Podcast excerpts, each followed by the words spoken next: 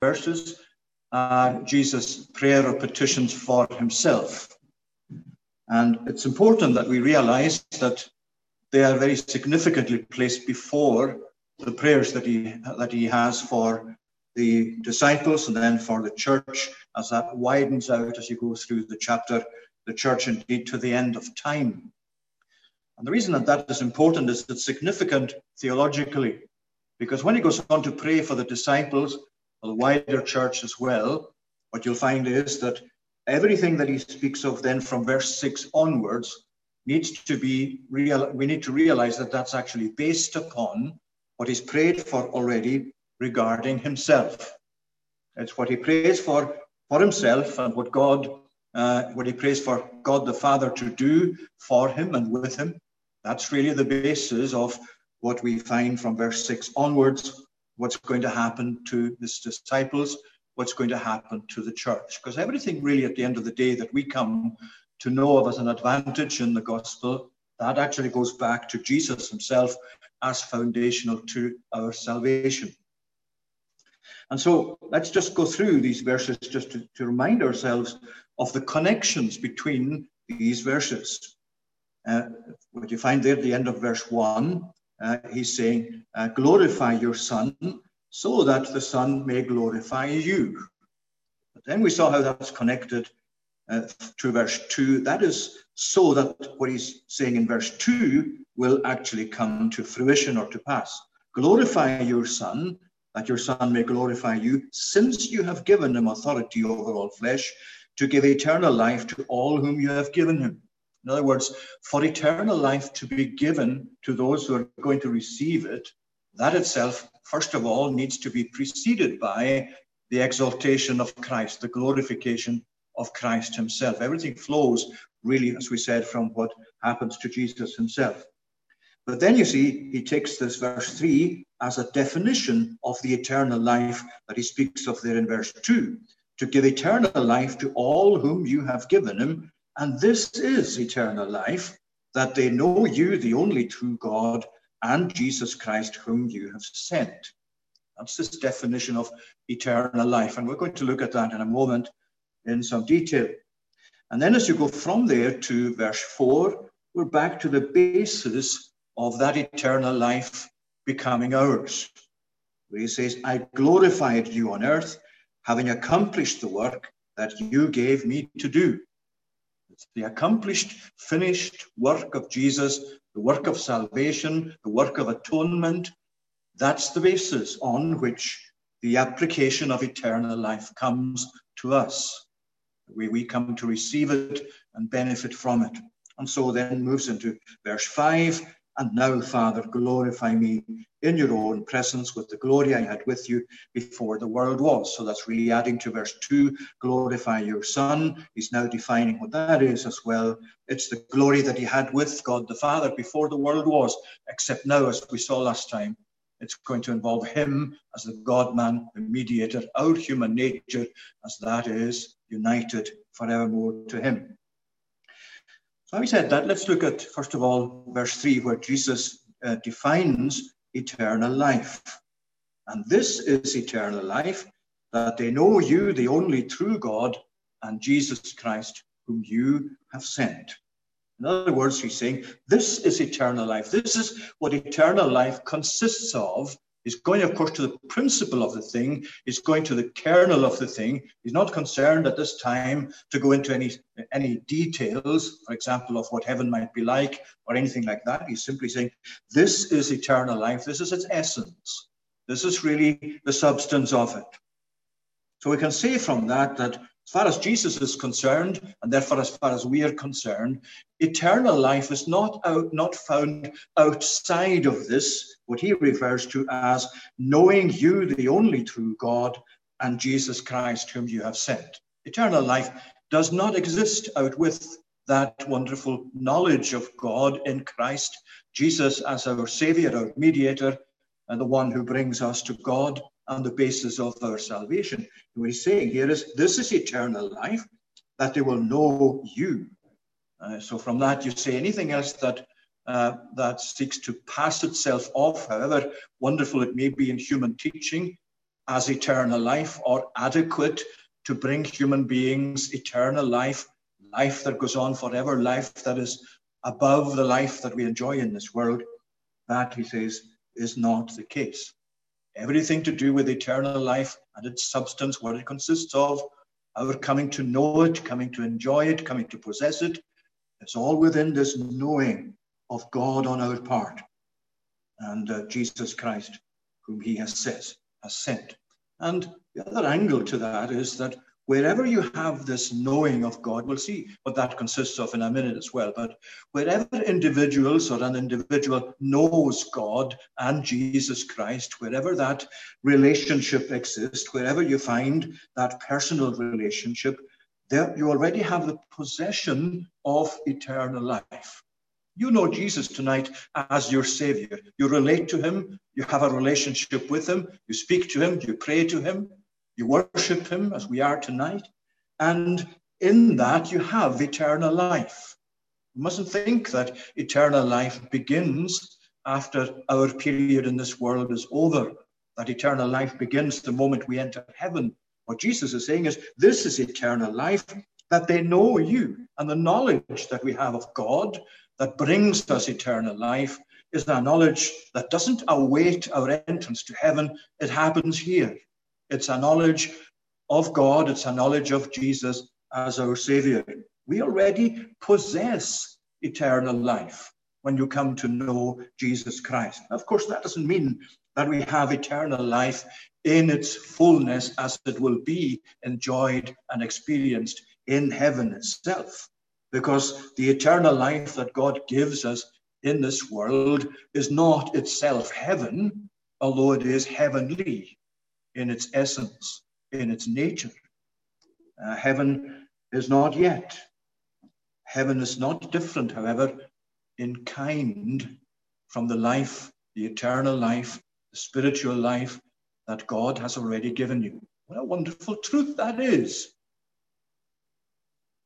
that the nature of the life that, that God through Jesus Christ gives us, that we come to have through the knowledge of God, the knowledge of Jesus Christ, knowing Him as our Savior, the life that is given to us through that and in that relationship is the same in kind as the life that will be experienced in heaven, although there, of course, it is, if you like, brought into a new dimension because there is nothing there that interferes with it.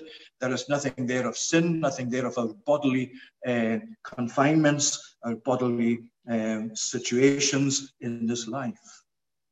But it's the same in essence as it is in heaven. And that is surely one of the most wonderful things to realize, one of the most wonderful privilege to come to know that God has already here in this life given his people through their relationship with Christ and with himself as their God. He has given them eternal life, a life that awaits its fullness, its apex, its summit, its perfection in heaven itself. And that brings you to the knowledge that he speaks of here. This is eternal life, that they know you, the only true God, and Jesus Christ, whom you have sent. In other words, eternal life consists of having a relationship with God, both the Father and the Son. And that personal living relationship is very often in the Bible spoken of as God knowing his people and we his people knowing him. You find it way back in the Old Testament. For example, Genesis 18, verse 19, God speaks about Abraham and he says, I know him so that he will teach his children or discipline his children after him. Now, God is not saying there that um, he actually knows all about Abraham. He does. Of course, that's true. But what God is saying is, I know him in the sense that I have an intimate relationship with him. I have that personal relationship with him. And that's the basis of how he actually goes about to teach his children. It's from the fact of my knowing him of my having entered into relationship with him, of my having a personal relationship with him, that he then sets about teaching his children. And so it is for all of us a privilege to have children. It's from the knowledge God has of us. It's from God having entered into this living fatherly relationship with us, whether we are fathers or, or mothers, or even grandparents. It's from a relationship with God that the enabling comes by which we are able to teach our families, pass on to them the things that God has given to us. And it's used again like that in Amos chapter 3, verse 2, where he says to Israel, You only have I known of all the families of the earth. Now think about that for a minute. You only have I known of all the families of the earth, God is saying to Israel. And that obviously doesn't mean they're the only family that God knows anything about. God knows all the families of the earth perfectly and minutely.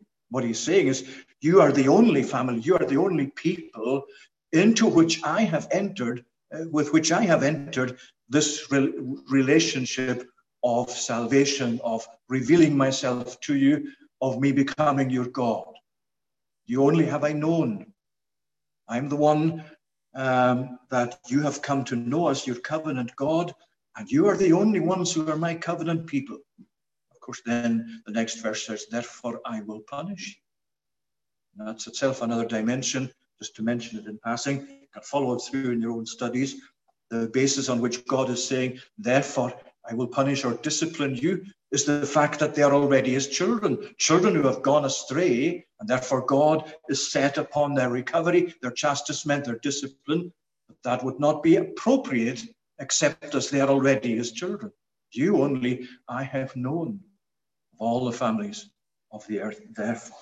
And then when you come to follow that through in the new covenant, as mentioned in Jeremiah chapter 31 and in verse 34, one aspect of that new covenant is the way in, in which we come to know God and to know Him in a way that surpasses the way His people knew Him in the Old Testament. And then perhaps one of the most wonderful of all is in the prophecy of Hosea.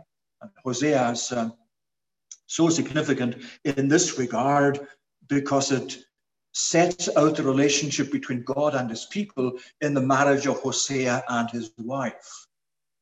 And when God is saying through Hosea to these wayward people that have turned their back on God and gone after other gods, other alternatives, and, and God is so graphic in the language he uses, they have just prostituted themselves to these lovers, to these gods. It's important we retain the language of Scripture to get the dynamic and the power of the message it's putting across to us.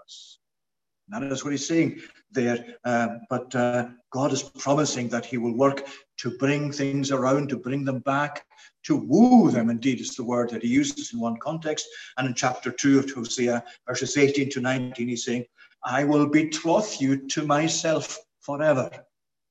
I will establish you in marriage to myself, in uh, righteousness, in steadfast love.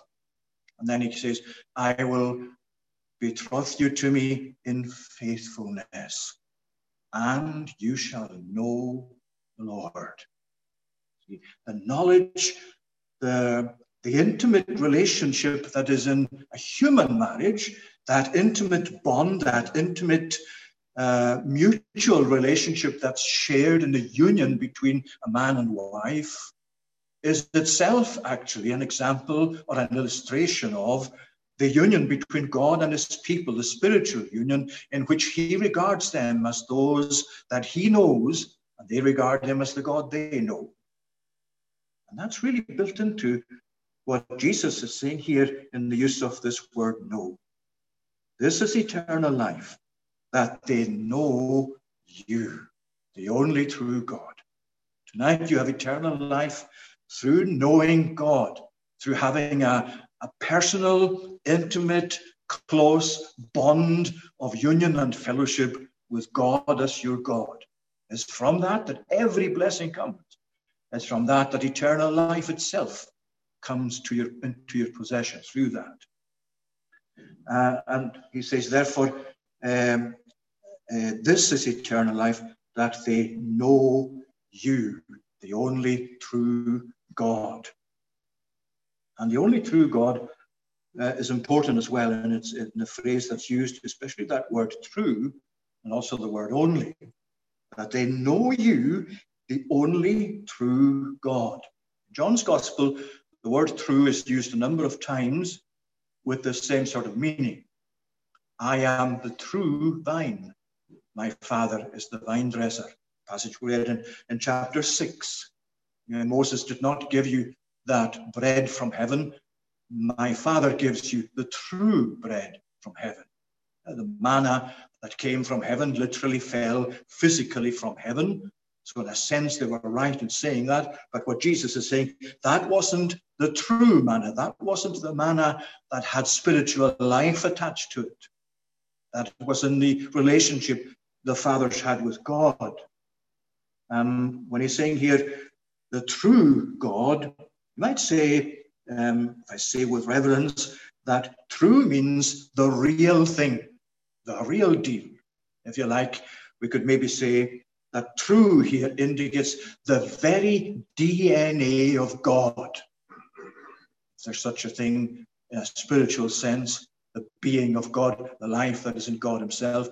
This is what He's saying that they might know you, that they know you, the only true God, the God who alone is God, the God who is distinct as God. And of course, that's emphasized all the way through the Old Testament repeatedly, especially again through the prophets who are combating the tendency of Israel and of Judah of going after the gods of Canaan, the idols of Canaan the gods that were not gods, and consistently. And you find it also, of course, in the Psalms. And did you find it in the very opening chapters of the Bible, where you find God's uh, creation described in the way it is, the creation of all of nature as it exists, including the sun and the moon and the stars.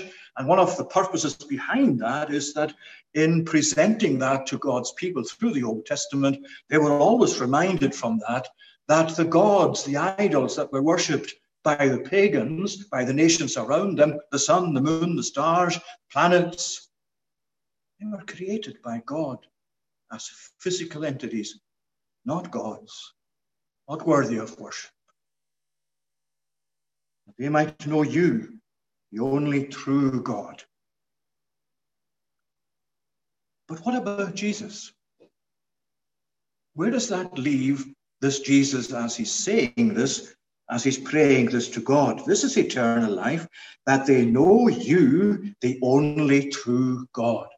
Where does that leave Jesus? Is he outside of being the true God, seeing he's speaking this way? And of course, you know the answer to that. Firstly, you notice he's not saying that they will know you, the only true God, by Jesus Christ, whom you sent. There's nothing un, um, there's nothing uh, heretical in that. It is by Jesus, through Jesus Christ, we have come to have God revealed to us. That's not the word he's using, he's using and.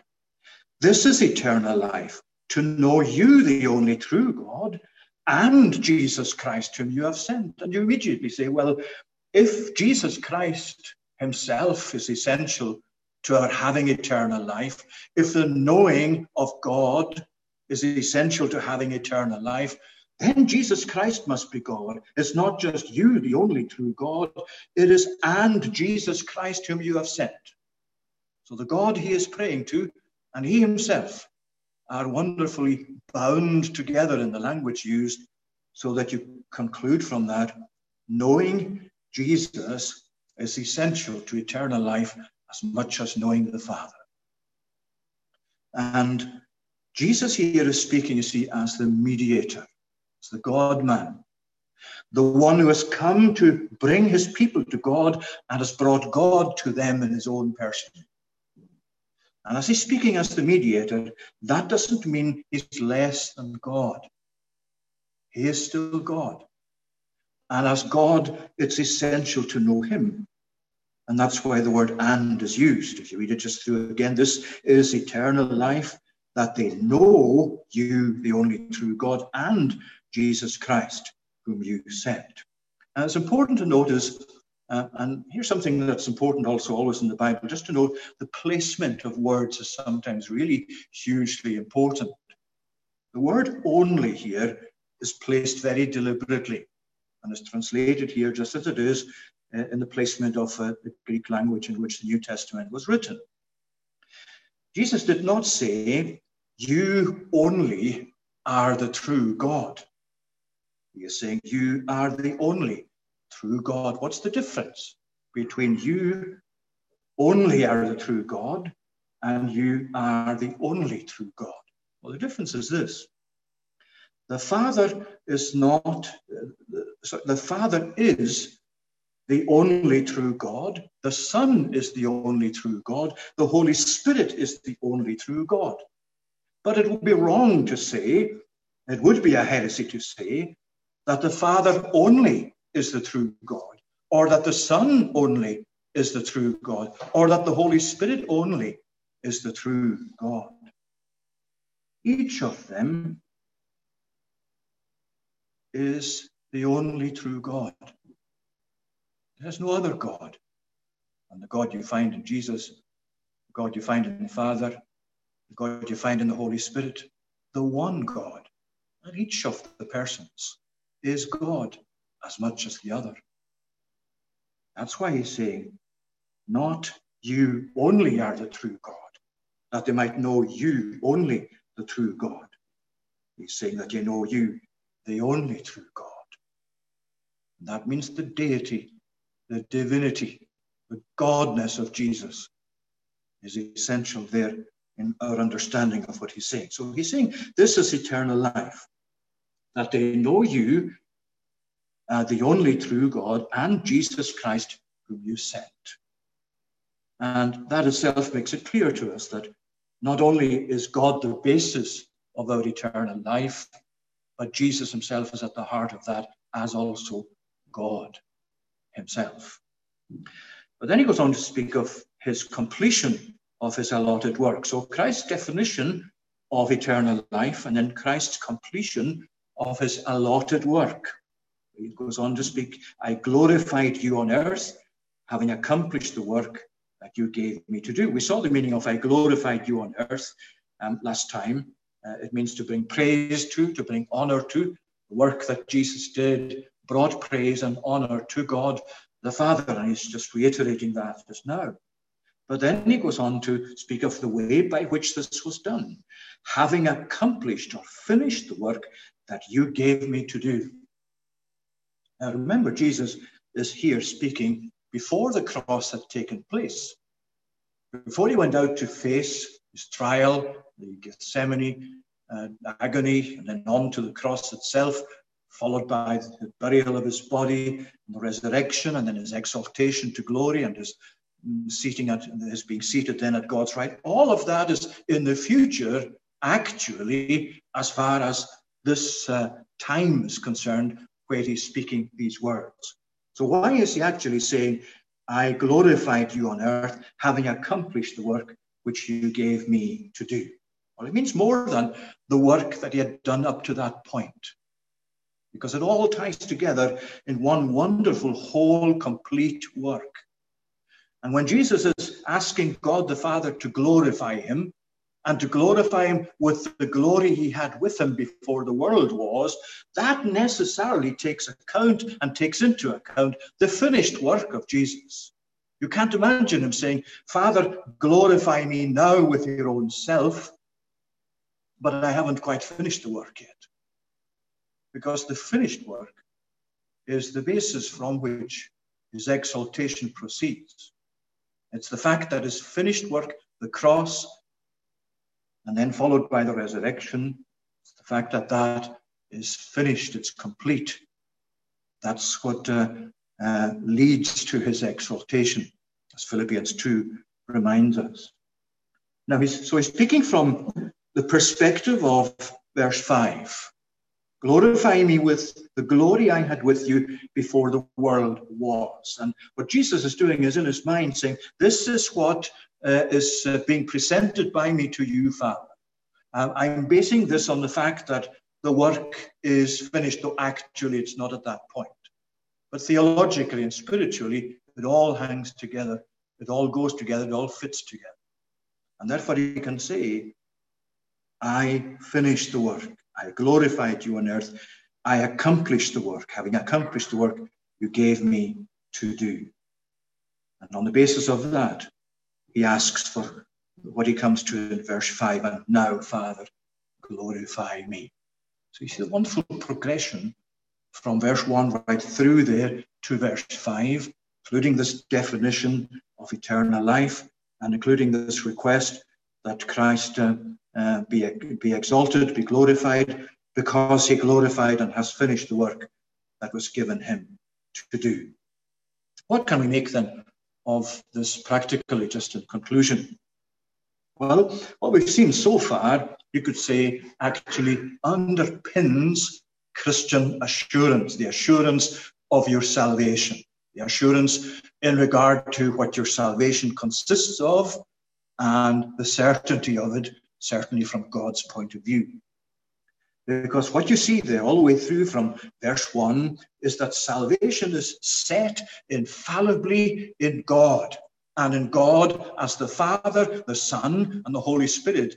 Though that's not mentioned, it's the Father and Son here uh, particularly. It is impossible that that salvation of all that the Father has given him, as he puts it there in verse 2, uh, to give eternal life to all whom you have given him, it is impossible that that should not be the outcome of everything else he's saying and requesting for himself. Because the glorifying in, his, in the Father's presence with the glory he had before the world was cannot but be successful as the basis on which eternal life is given to all that the Father has given him. Every single individual and the whole unit of people that were given to God by God the Father to the Son before the world even existed. That's uh, what the Bible refers to as our election in Christ. But all that is in that, all that is within that, every individual within that, the whole company, if you like, of God's saved people together as given to Christ. And he speaks of that uh, further on in the chapter as well, as he does indeed of um, things that uh, were done by him but weren't quite actualized at that time. So he's saying, verse 12, while I was with them, I kept them in your name, which you have given me. In other words, he's anticipating that having gone back to glory, he can look back and say, Well, this is what I did, this is what I accomplished. It's finished, it's complete.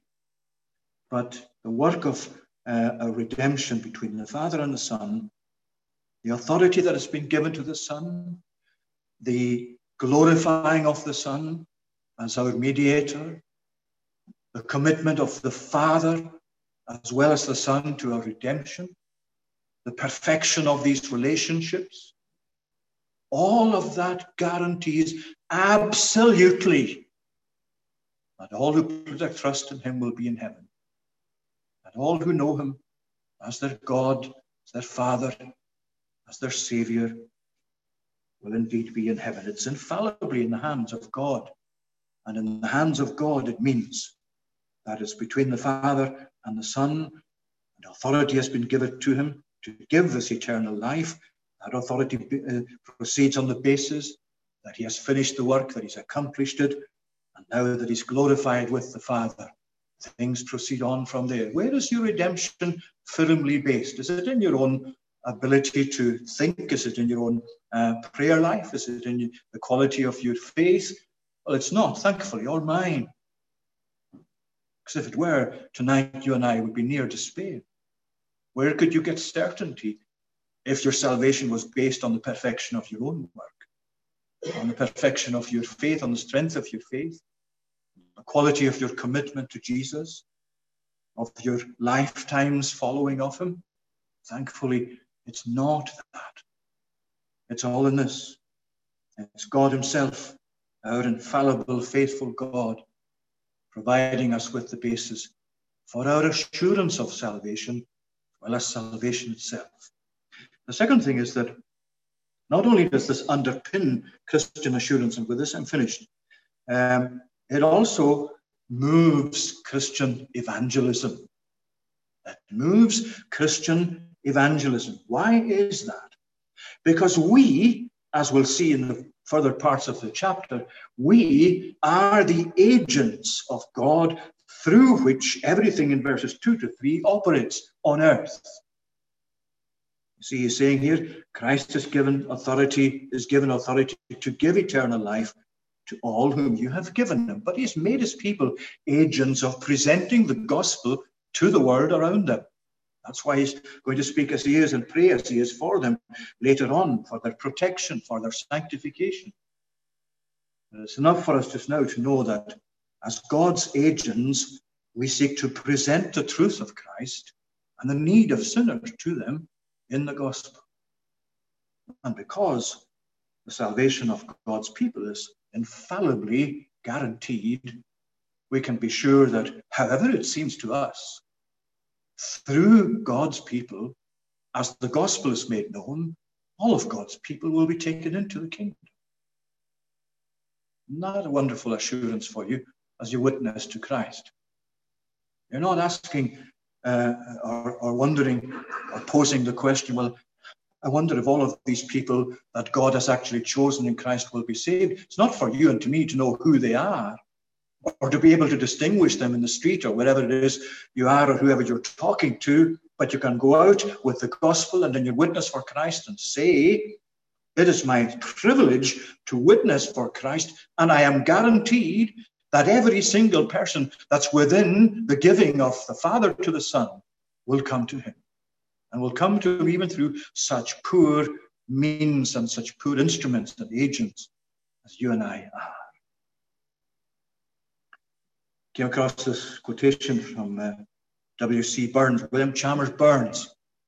Uh, he was uh, uh in the mid 1800s. Uh, he went to China. He was uh, from Kilsyth, free church minister, same time as Chalmers, and spent some time in Dundee at one time when McCheyne was in the Holy Land. Through William Chalmers Burns, a revival broke out at Dundee, of which McCheyne from the Holy Land was delighted. In any case, he ended up um, going to China and spending the rest of his life in mission work there in China. And he was burdened for souls, he was burdened for the lost.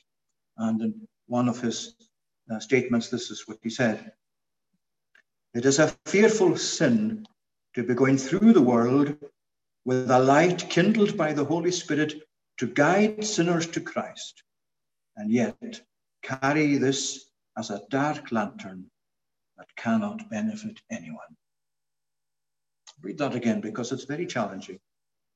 It is a fearful sin to be going through the world with a light kindled by the Holy Spirit to guide sinners to Christ, and yet carry this as a dark lantern that cannot benefit anyone. In other words, it was appealing, and as the words are now appealing to us. Let your light shine before men, that they may see your good works and glorify your Father who is in heaven. We pray that God will bless these thoughts on his word to us.